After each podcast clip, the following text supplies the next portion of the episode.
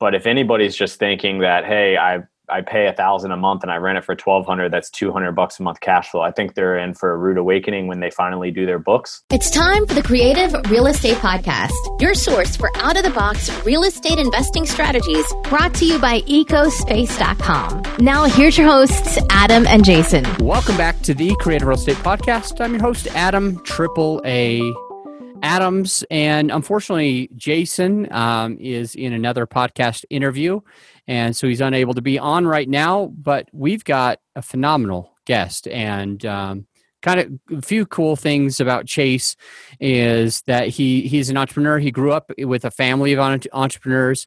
He's also got a podcast called Life Worth Chasing, which ranks, you know, top one hundred um, and above for the entrepreneur category. And he's also in the investing category. One of the things that we're going to talk a little bit about is house hacking on this episode. So he's he did his first, um, his house hacking was his first house. And so we're going to talk a little bit about his experience, the numbers of that. Um, and then I think we'll get into a few other questions, but with that said, Chase, let us know a little bit more about you that, um, relates to getting into house hacking and growing up in a family of, of entrepreneurs. Yeah, absolutely. Thanks for having me on the show, Adam. I'm excited to be here, man. Um, so I've been, uh, you know, I grew up in a family, car sales. They own, my dad and mom owned two car lots, and I, I learned the hustle, the culture, the grind. Um, but I didn't learn anything about investing. I didn't learn anything about money management. And, uh, I watched a lot of money come into the family, but I watched, watched a lot of money go out. And I don't know, something clicked with me around sixteen years old that I wanted to keep money coming in, but I didn't want a whole lot of money going out. And, um, I think that was around the time I was in college. Uh, I started learning from some different types of business people. And, uh, when I was eighteen, going into my, uh, sophomore year of college, I thought to myself, man, I, I have, you know, a bunch of money in the bank from selling cars. Why don't I go, instead of go rent a house near my college, why don't I go buy a house and then rent out the bedrooms to my, my roommates? This is, you know, I don't know, eight years before I ever heard of BiggerPockets, eight years before I ever heard of Burr or house hacking or anything. It was June, two thousand eight. And, uh, I was, I was eighteen years old. And I bought a house for two hundred one thousand dollars. I put ten percent down. My dad co-signed for me, and I rented out three bedrooms plus the garage, and basically lived, you know, rent free for, for a few years. Um, the thing is, is June two thousand eight was probably the worst month ever to buy a house in, in the East Coast. Uh, it the market crashed like forty percent within six six to twelve months. Uh, but I kept making money, and a couple years later, I bought another in the neighborhood. A year later, bought another in the neighborhood. A year later, bought another, and um, never looked back, man, and moved to the West Coast. I'm in San Diego now. I flip and wholesale and run a realtor referral business, and still buying in that same market back on the East Coast. Okay, cool. And does the family still live there as well? Uh, my mom and one of my sisters does, and my dad, he lives in Costa Rica. He's got like a little uh, surf and yoga retreat center there, and then my other sister lives in Bali. So we're a family of adventure and travel, and, and real estate is really the the safe, long-term, passive income approach that that I've really taken so that uh, I don't have to work too hard. To to be super clear, it sounds like you have a couple ventures happening simultaneously, including doing some flips, Um, passing off some referrals off to real estate agents. Yep. Um, you probably have rentals. You've got your podcast going on. How many businesses are you running right now? And are they all in the real estate industry? Yeah. So great question. So let's just start with my main, where I get my active income from. And I sort of structure it as like a lead generation business. And then all the investing leads, I buy myself. So it's an acquisitions business for distressed off-market residential real estate in San Diego, Tucson, Arizona, and Norfolk, Virginia. Those are the markets I'm in right now. Okay. Everything I can wholesale or flip or buy as a rental, I do that personally. Then everything else, it just depends on the deal. Everything else gets referred out to a local realtor partner in that area. I get thirty-five percent of their commission check, and it goes straight to my brokerage, and I have my license hung at eXp. So that's all kind of one business. Uh, and then the rental properties are more personal. I don't hold those in an L L C or anything right now. Um, those are just personal acquisitions of properties. Um, And then the podcast. Uh, podcast is separate. I don't monetize it right now. I run a newsletter, a blog. Uh, I, I get on Twitter and engage with with people that want to communicate with me there. And I'm really, my goal for the podcast is just build an audience, add a lot of value. And then, you know, maybe down the road, if I want to get into coaching, consulting, or raising capital through it, I'll get there. But right now I'm just focused on trying to create the best podcast I can. That's cool. And it sounds like you've done a really great job getting it into the top one hundred uh, for, for some time in the entrepreneurial category, which is really, really, really cool. And I know that a podcast that is fairly fresh, under one hundred episodes, it's tough to get there. It's really tough to get there. Once you cross the one hundred-ish, and it's been around for more than a year, it starts to really, um, iTunes starts to really notice it and put it in front of people. So you've, what you've done is is really, really cool. Um, so that. it's it's called Life Worth Chasing. So how do how do does the listener find that and, and be able to listen there? Yeah, they can go to my website, w w w dot chase maher dot com, and they can find everything there. Uh, or if you don't want to do that and you listen on Apple or Spotify or Google Play or anything that you listen to podcasts on, if you just type in Life Worth Chasing, it probably shows up after life and then adding a W, but Life Worth Chasing. And the podcast is really all about uh, building a business for your active income, using leverage with people or systems or tools. So I interview great business owners, uh, and then taking that active income and investing in real estate, investing in the stock market, but mostly in real estate, uh, so you can build legacy wealth and, and, and long-term passive income. Awesome. Awesome. Good stuff. Um, so let's, let's talk a little bit about house hacking. You mentioned the first one that you got, you bought it for, I think it was two hundred ten. You put about ten percent down. I think your dad co-signed on the loan with you. You said that you rented out, I think, two bedrooms and a garage, something like this. Close, and two hundred one thousand, ten percent down, rented out three bedrooms and a garage, but okay. Hey, semantics. Good, good, good. No, I'm glad you corrected me. So I appreciate that. And you, what you said was you basically lived rent-free or mortgage-free. Um, were you making money af- after having four uh, friends or four tenants living with you and helping pay the mortgage? Were you were you making money, or were you break- breaking even? What was that like? You know, um, it's funny. If we just talk cash flow purposes, you know, net cash flow each month, as a rookie investor that doesn't put ten percent for maintenance, ten percent repairs, we're just talking cash flow, right? Then most months I was positive for sure. Um, but if a couple people moved out, um, you know, because it was pretty crowded as, as you know, that's five of us in there. Plus I had two dogs, and plus I was breeding the dogs. So I had puppies, and, you know, we had parties and stuff. Um, so overall, uh, I, I probably, you, you know, you factor in the recession, you factor in maintenance and repairs. It was not a deal that I ever would have bought with those numbers ever again. Um, but over time, I mean, like anything with real estate, we hope that long-term it goes up. It's come back up, and it's got a good amount of equity in now. It's completely positive, and I learned a lot, which is the most important thing. Cool. And with that, with that deal, um, you basically broke even. There was, there was some other issues, and you brought something up that I think is really remarkable. Uh, wh- how you how you said it is is if you saw another deal like this, you probably would not do it. And so, it, really, what I'm what I'm thinking is is there are so many people that, and it and it is a little bit frustrating. And you obviously understand. There are so many people that they they say, look, the mortgage is two thousand dollars a month, and my rent is twenty-one hundred dollars a month, so I'm making one hundred bucks a month every month. That's passive income in my pocket.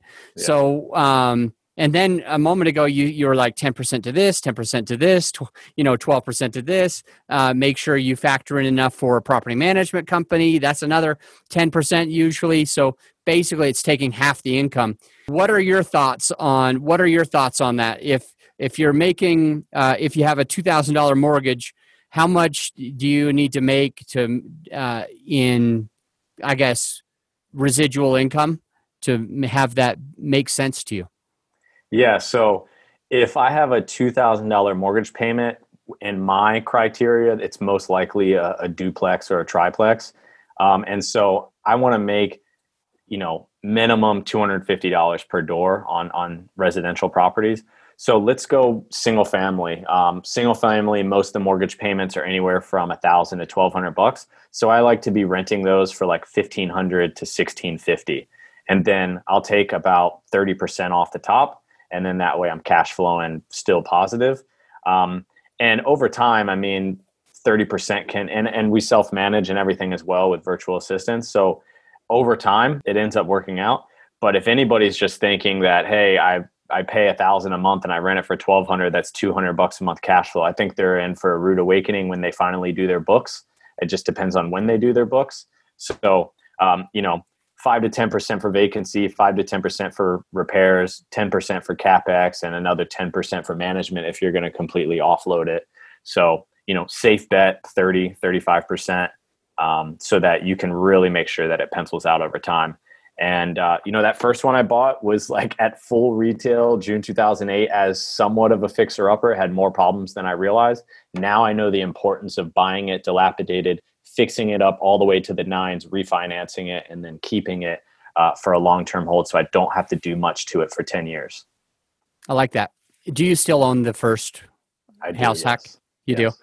Awesome. And you said that about two years later, you bought your second one. One year later, you bought your third one. One year after that, you bought your fourth one. Uh, are you doing a house hack on each each of these, or no, how are you? I only house hack the first one. Okay. Got it. Got it. Got it. So these are rentals. Are they in the same price point? Are they all in the two hundred-ish thousand purchase price, or what does that look like? Yeah. So the the per door basis, my first one was actually the most expensive one, because uh, I bought it obviously June two thousand eight, but the rest of them I'm buying anywhere from one hundred to one hundred twenty-five thousand, putting in like thirty-five, forty thousand worth of work and then refinancing them. They're all kind of worth in the one eighty-five to two twenty-five range. Um, and uh, it's mostly single families, a couple duplexes and a fourplex. Got it. And these you own by yourself, not with par- partners, right? Yes, correct. By myself. Got, got it. And, um, to the listener, you mentioned that you you purchased some for one hundred-ish plus, and then you put in like thirty-ish, and then you refinance them out. They're worth one eighty. So when you're refinancing them out, how much money are you taking back? Are you are you making money on the refi? Are you covering your costs on the refi? Or are you almost covering the costs on the refi, meaning that you have some money still into the property? Yeah, I don't ever cash out. Um, just because the interest rate's going to be higher. So I try to f- get it to where I'm about even, uh, or if, you know, something went a little wrong or it was in an, a really good zip code or something like that, maybe I'll leave five to ten thousand dollars in the deal, but I try not to do any cash out on those. Now, um, you know, commercial, as I'm, I'm starting to learn more about that and getting into that, I think that's, you know, definitely a whole different ball game, but to me, it's not really worth it for, you know, a five or ten thousand. So I structure it with hard money so that the note and everything all included, I'm at about seventy-five, seventy-seven, seventy-eight percent of A R V all in. Awesome. Awesome. And uh, so this, these are mostly in Virginia. Yeah. And when did you move to San Diego? twenty fourteen. Okay. I heard that you lost like fifty thousand dollars or something when you moved. What what exactly happened there? Yeah, man. So when I moved, it was one of those, uh, I was trying to get away from the car business, trying to figure out what I wanted to do in my life. Um, I actually had no intention of making my active income in real estate either. All I knew was my my parents' little yoga retreat down in Costa Rica, and I helped them with that, and I knew how to flip and sell cars. So from, you know, helping them with those things and being pretty frugal, uh, I had a college degree and I had about fifty grand in the bank. I moved out to the West Coast, and from twenty fourteen, the very beginning, I mean, actually I moved the day after Christmas, twenty thirteen. So full twenty fourteen and about three quarters of twenty fifteen. Um, I just partied, spent my money, traveled, surfed, and thought I was living large. And then I realized about the time I had like five grand left that I needed to really do something. Um, I kind of got kicked in the butt and I started applying for jobs. I got told, uh, I got declined of being a valet at the Hotel del Coronado. That's when I knew, like, all right, uh, maybe the W two thing isn't for me. I need to figure out what skills I can leverage that I have and build a business around it. Uh, then I got down to about five hundred bucks, spent my last few dollars on a real estate agent course by Joshua Smith. And uh, that was late twenty fifteen. twenty sixteen, got Rookie of the Year at Keller Williams as a realtor, was top three percent in the, the, the county. Uh, twenty seventeen, even more success. Specialize in investment properties, realized the investors were making more than me. And so twenty eighteen to now, I've been focused fully on the the fix and flip and wholesale model. Uh, it's just a model that fits my personality of, of sales and negotiation much better than the uh, the realtor model. Cool. I like that. And I want to talk a little bit about something you've mentioned two or three times. One is um, you're you're talking a lot about the active income and, and that that's important. And you obviously have passive income as well. Um, what is the difference between active and passive income in your mind? Yeah, great. So active income is where I'm trading time for money. And then passive income is where I'm using either people leverage, systems leverage, or investment leverage. Uh, to really, um, you know, for example, let's give a property, a real estate property. Let's say it cash, true cash flow, net cash flow, maybe two hundred fifty bucks a month. To me, that's, you know, honestly, it's probably semi-passive, but I just throw it in the passive category. Maybe dividends, uh, you know, those are passive. Uh, maybe you have an equity share in a business, but you're not actually working in it. That's passive. So I have a goal of funding my entire lifestyle and a good lifestyle at that. one hundred percent off passive income. I'm not quite there yet. Um, but to get there, I have to take the majority of my active income, my flip profits, my wholesale profits, my realtor referral profits, a couple houses that I actually do sell as a realtor still. That's active income. I'm trading time for money. Taking that and investing it in properties, the properties generate cash flow. That's passive income. When I can get to the point where that passive is funding my lifestyle and more, um, you know, I'll be ready for that next next step in life. But until then, it's grind mode.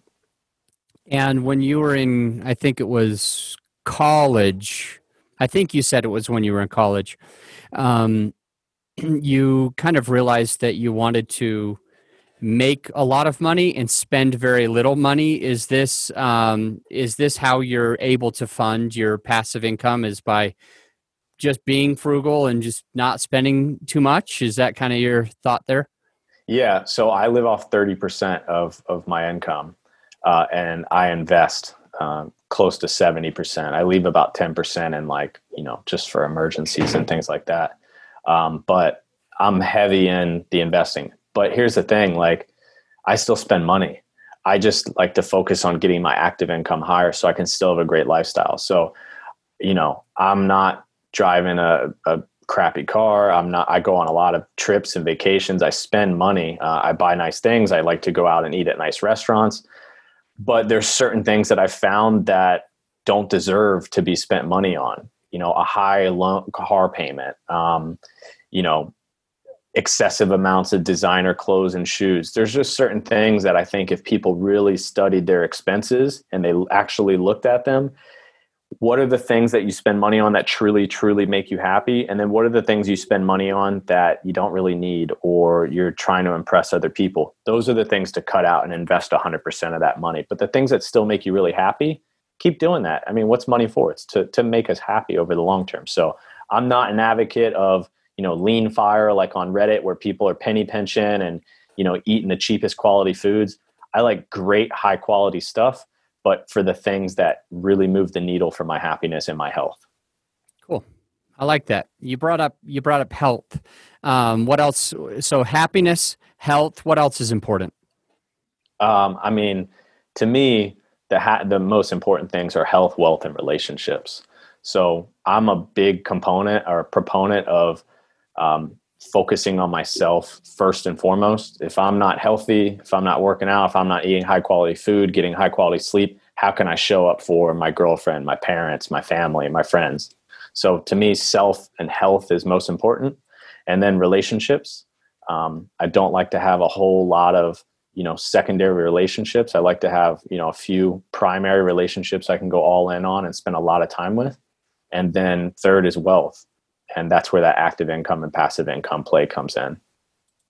Good stuff. And so where do you see yourself five years from today? So um, still flipping, probably doing way less wholesaling, but still flipping some properties. And I'm actually working on, uh, I'm excited. I don't like to talk about things before they're done, but I'm working on um, the entity creation for commercial real estate. And that's the next play I want to get into for self-storage and mobile home parks. Um, so I don't know when this comes out, but probably by the time this comes out, that'll be structured in place and, and hitting the ground running. I've been working really hard and trying not to spend much money, being able to stack cash from the flips, the, you know, the wholesaling and things. And I'm really ready to take that next step in Monopoly and, and move up a little bit. I've kind of tapped out myself on the residential where I'm starting to have to get other people to sign for it. And I don't really like that, um, you know, because of the residential loan model. And so I'm ready for that, that next play. So five years from now, I'll be investing in self-storage, mobile home parks, flipping some houses, and still traveling and surfing and hanging out. Let's go back, if you don't mind. Uh, we'll go back to um, that first house hack. Sure. A few things that are on my mind. Uh, number one, I'm I see I I heard you say that that your dad co-signed on that one. Yeah. Um, my main question is, did you have to talk him into the business plan? Did he talk you into the business plan, or did it go some other way? No, he employed me at the time, and I was a, a star employee selling a bunch of houses. So he knew where my money was coming from. He coming from. He knew I could make the payments. There were times that he was right, and I had no roommates, and I was paying the fourteen hundred dollars, fifteen hundred dollars mortgage myself. Didn't have to talk him into it. He I almost wish I had more involvement from him in terms of checking out properties and helping me out, but it was more he had nothing to do with it and just showed up uh, to the lender and signed the papers when he needed to. That was literally the extent of his involvement. Cool. And how about when you bought your second property? I think it was two years later. Yeah. Was was was your dad? Did your dad need a cosign on that, or? No, my income had risen higher since then. I had a little bit of a track record. I had actual credit, and it was good credit at that point in time. And okay. The value, the purchase price was like fifty percent of the one before. Okay, uh, it was two thousand ten. It. So no, I, I haven't yeah. had needed any signers uh, since then.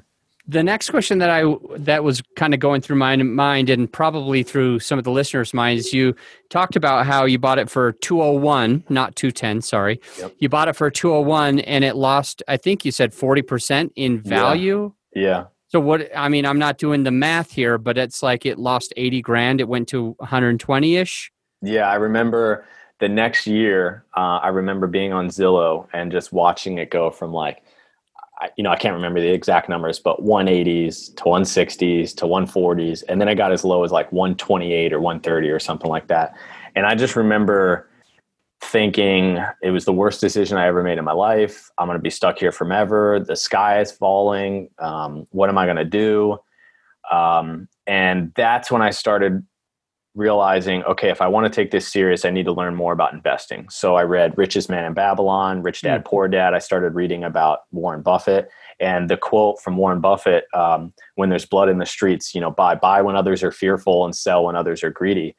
And so I thought to myself, okay, if I can get a ha- this same house that was worth two hundred thousand, you know, a year or two ago, and now it's worth one thirties. If I can buy the same house in the same neighborhood for one thirties, then my cost basis will be one seventy-five. And if I can do it again and keep getting that cost basis down, then it's a win-win. And so I knew that everybody was fearful. And so that's when I wanted to just get my feet wet again and again and again. And now looking back, that was the best decision that that I ever made. And I never would have known to do that if I hadn't failed that very first time. The one that you bought for two oh one, what is it worth today? Probably two twenty-five if if I were to sell it on the market now. Now I've put probably thirty-five grand into it, okay. um, and remodels. So I mean, it's it's you know I owe. I think I checked this morning. I owed about one forty-one on it. Uh, I've refied since then. Like when I first bought it, I had a five point eight five. Now I got a three and a quarter. Um, so you know, in That's my awesome. opinion, it's only way from up here. But the rest of them, you know, good rates, good amount of equity. On paper, that was the worst one I've ever done. Got it.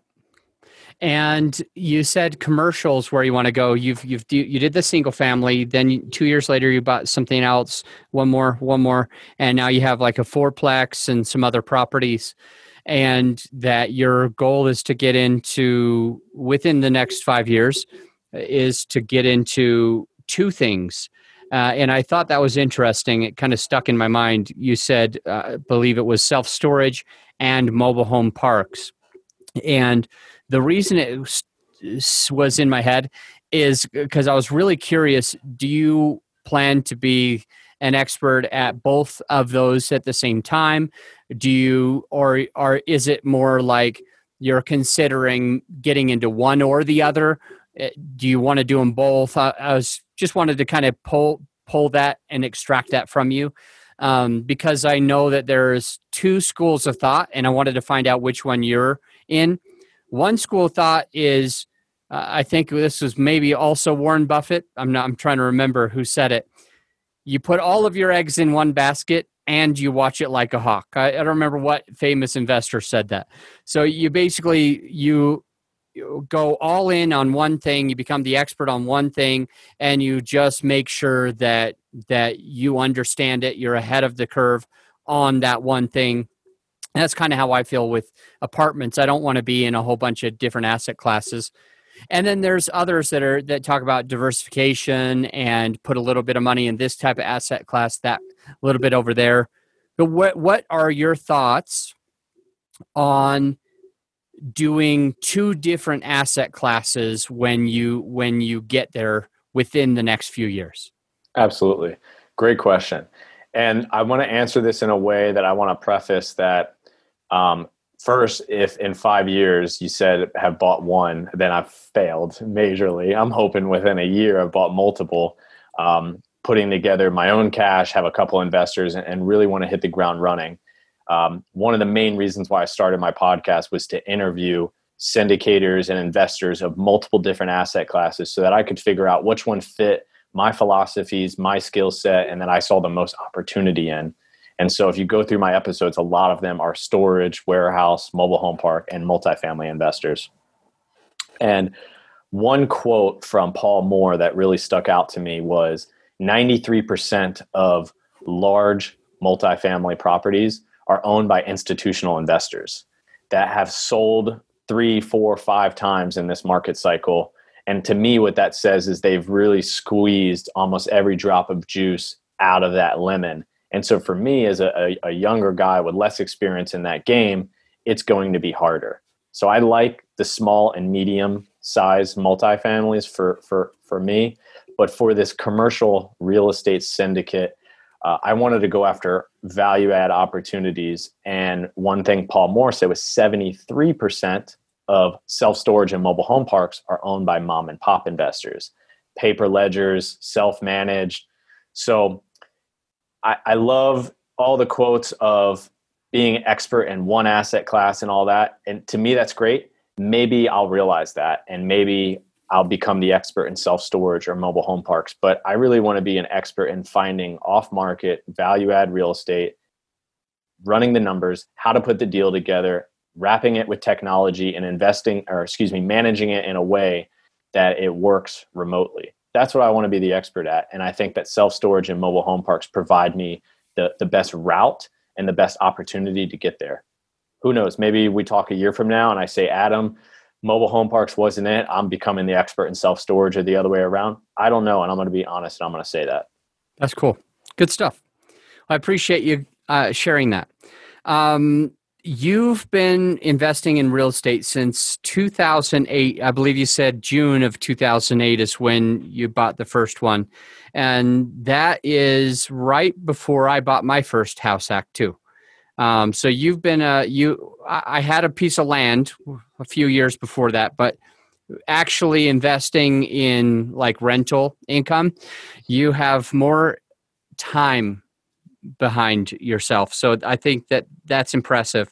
And based on what you've learned over the last twelve-ish years, um, I want to find out what um, what you've learned that perhaps you didn't think that you would learn And what I mean by that, and what I'm trying to extract from you, is those big ahas that come and smack you, and you you wouldn't have expected it.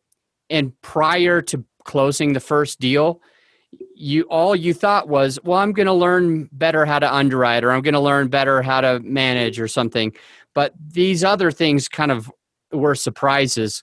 And I think that it'll be really valuable to the listener with someone of your experience, twelve years investing in real estate, um, what those big ahas were and which properties you learned them on. Great question. Can I share two? Oh, yeah, please. So the first thing is um, I'm a huge, huge fan of betting on yourself. With your back up against the wall, no plan B, betting on yourself, that's when I think like the best things happen. And for example, with me and that first house, um, I had no plan B. I, I was underwater within six months of buying that house. So I had to stay there. I had to rent out the rooms. I had to cut corners on, on not cut corners, but I had to minimize costs on maintenance and repairs because it was all, it was my only option. Um, and so for anybody that wants to get in, if you're kind of playing your feet here, playing your feet there a little bit, I promise you, you'll never be successful. I promise you. The way to do it is to burn the boats and jump all in and do it in a calculated way. Not like I did it where I just bought it the worst month ever, but you know, to try to be as calculated as possible, but ultimately you got to burn the boats and jump in. And so back, that's when I think like greatness really happens. And then the second thing is the importance of truly selecting the right tenant. Um, where I invest in is lower income.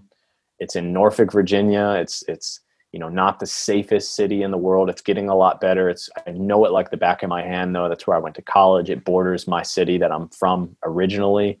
Um, and I've had a lot of bad experiences with tenants, and it doesn't come down to just credit score, job history, rental history. In my opinion, the most important thing is actually talking to them and asking them questions and hearing their experiences, hearing what kind of lifestyle they live. And so if you're investing in residential real estate and you want a little, little amount of headaches, pick the right tenant. Um, and, and, You make your money by keeping the same tenant in there for a very long time. That's when you really are making money. If you have to change tenants every year, so now we're into, you know, configuration of properties, family style homes. The longer you can keep a really good tenant in there, the more positive experience you'll have, the more money you'll make, and the less stress it will cause you. Good stuff. Um, very curious, based on really how you learned that lesson. Do you have maybe one experience where, that you could share of where you picked the wrong tenant and something bad may have happened? And maybe on the other side, one experience where you did everything that you could to find a really solid tenant and how it's working out? Sure. All right. So we'll start with the bad first. It's a, a single family home, a three bed, two bath. And it was sitting vacant for like three months. I overpriced what I wanted to charge for rent. Uh, I wasn't that great at marketing it and all that. And um, I just picked what was available for the applicants. Uh, I didn't do that much background checking or anything. I honestly just took the deposit and, you know, expected them to, to pay rent. Uh, and about four months in, they started being late. I started getting paid instead of on the first, second, or third, starting to get paid on the seventh, then the tenth, then the fourteenth, then the twenty-first. And I was virtually managing this myself, no virtual assistants, no space or anything. This is like the first year I had moved to, to San Diego. I had like four or five properties at the time. And I remember them saying they wanted to move out. They were having arguments. The couple was having arguments. And so I went to go back to visit family. And I went to go check it out around the same time that they were moving out. And the place was wrecked, uh, probably two or three grand worth of damages. And um, lesson one, never walk the place with the tenant there and tell them in person that you're going to keep the deposit, because that blew up in my face and they started to make it think that I was being racist and all this crazy stuff that was not the case whatsoever. Um, started getting threatened right there and basically got bullied into only keeping half the uh, the deposit. I just wanted to get them out of my face. Within a week, I had a rock through the uh, one of the windows. Finally, it settled down. Everything went good and we're all good, right? A couple years later, I get a call from the husband. And a couple he, what years later? A couple years later, I oh. get a call from the husband, and he tells me that the whole time they were living there, she had a restraining order against him and he wasn't actually supposed to be living there, and that she shot him and shot him in the face. And he was wondering if I could testify for him that he was actually living there with her approved. And I basically just told him, lose my number and never call me again. I'm not, not getting involved whatsoever. So that's the crazy story. Wow. Uh, the really good story. That's is, what happens when you don't vet your tenant. Yes. Okay. The really good story is uh, I love Section eight. Dude, I love Section eight. And I love Section eight for a few reasons. One, they inspect your property for free every single year. So I get a free inspection out of it. My money comes in like clockwork on the first of every single month. During COVID, I did not miss one payment. Not one rent check was missed. That's how much I love it. Um, they keep your property clean. And if you pick the right Section eight tenant, they're the most grateful tenants that you gave them a shot, that you gave them the opportunity, and uh, they treat the property. And most of the Section eight tenants, three, four years, like they haven't been moving out. They they love it. They stay there. They're very sticky. They're locked in, and they take care of the place. Now, are there a few things you got to deal with here and there? Sure. But, you know, you just want to make sure you're not renting to a massive family or a bunch of dogs, you know, certain things like that. But dude, it's consistent. It's on time. You can charge like fifteen percent more market rate with the Section eight. So I'm, I'm you know, adding a, like one hundred, one twenty-five bucks uh, per, you know, door, per, you know, rent. And uh, I love it, man. So that was the good experience, is that Section eight has turned out really well. And I love it. If the listener wants uh, one takeaway about about specifically having getting into their very first house hack that might help them be more successful in doing it, we've we've talked about a lot of different things. We've talked about the numbers and putting thirty percent to the side. We've talked about uh, vetting tenants better, based on having a conversation with them. We've talked about um, liking Section eight. We've talked about you buying that first property, renting out even the garage, and um, having parties and everything else. And then we talked about you kind of buying other properties. But the it, the listener, if they if maybe if the title of this had had something to do with uh, house hacking, and they wanted to walk away with just the most epic advice that came from Mister Chase Maher, what would you say they need to do when they're getting into a, their own first house hack? And it's the first property they bought? Yeah. I'd recommend, here we go, pulling from Warren Buffett again, buying a good product at a good price. Don't try to hit a home run with your very first one. Hit a nice single or a double, buy a good product, a good house, in a good zip code, at a fair price where it needs some T L C, but it's not so much that you can't do it yourself. And I would recommend, if it's a single family, a four bedroom house, uh, or a two, three or four unit, and use an F H A three and a half percent down owner occupied loan. But don't try to go for a home run heavy fixer. It's going to blow up in your face. And I wouldn't recommend buying full retail, because at the end of the day, we're real estate investors, um, you know, not just for turnkey. So Uh, that would be my tip, is good house, good zip code, you know, need some T L C, low money down, four bedroom house or duplex, triplex or quadplex. And it absolutely would make a difference um, by how much you are putting, putting into the property. So your recommendation on doing an F H A loan or maybe a V A loan, if they could qualify. Yes, of course. Um, seems, seems awesome. Yeah, and with rates it. as low as they are, man, especially with the V A, um, don't worry about, in my opinion, don't worry about the P M I. Get a thirty-year note. Don't try to punch the numbers on the fifteen-year note.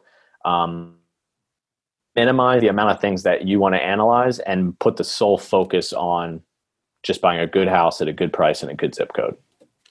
Love it. Great stuff. Warren Buffett, good product, for a good price.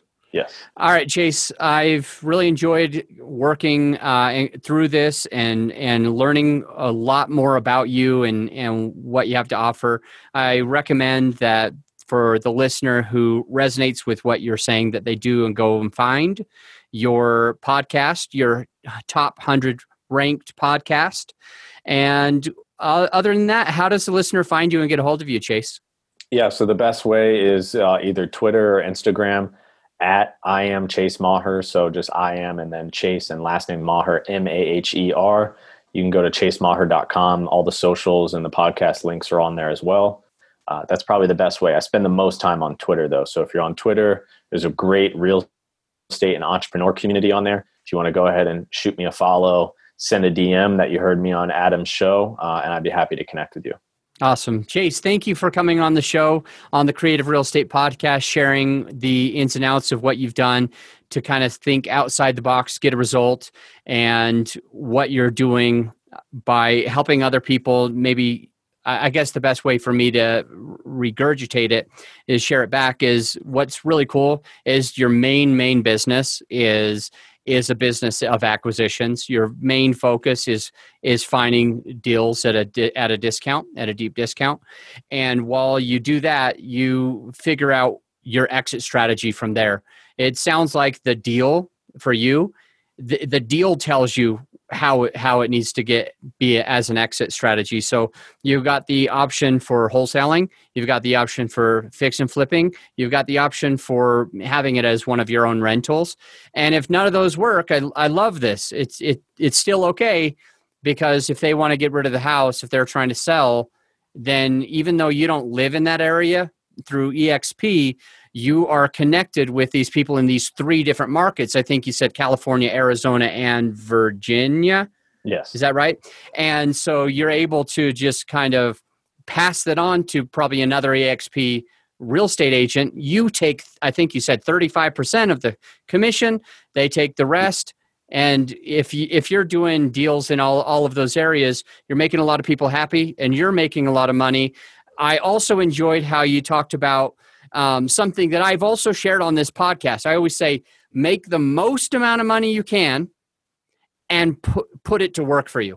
Mm-hmm. I like the way that you say it, though, is make as much active income as you can so that you can put that to work for you so that you can eventually not have to work and, and retire yourself, be financially free. So a lot of good stuff. I appreciate you coming on the show. I will put both of those links in, in the show notes. And so your um, Twitter and your Instagram handles are, are there. And I recommend people find your podcast. You can find it wherever you're listening to this podcast. You just go and, and type in Chase's name or the podcast name, which was Chase Your Dreams. Is that right? Life Worth, Life Worth Chasing. I'm so sorry. It's the Chase. I thought that was the first thing. Life Worth Chasing podcast with Chase Maher. I'm going to let you go, my friend. But until next time, think outside the box. Thank you so much for listening to the Creative Real Estate Podcast. And if you got value from this episode of the podcast, please take the time to leave us a rating and review on iTunes. Give us a written rating and a review. We'd really, really appreciate it. I'm going to let you go, but until next time, think outside the box.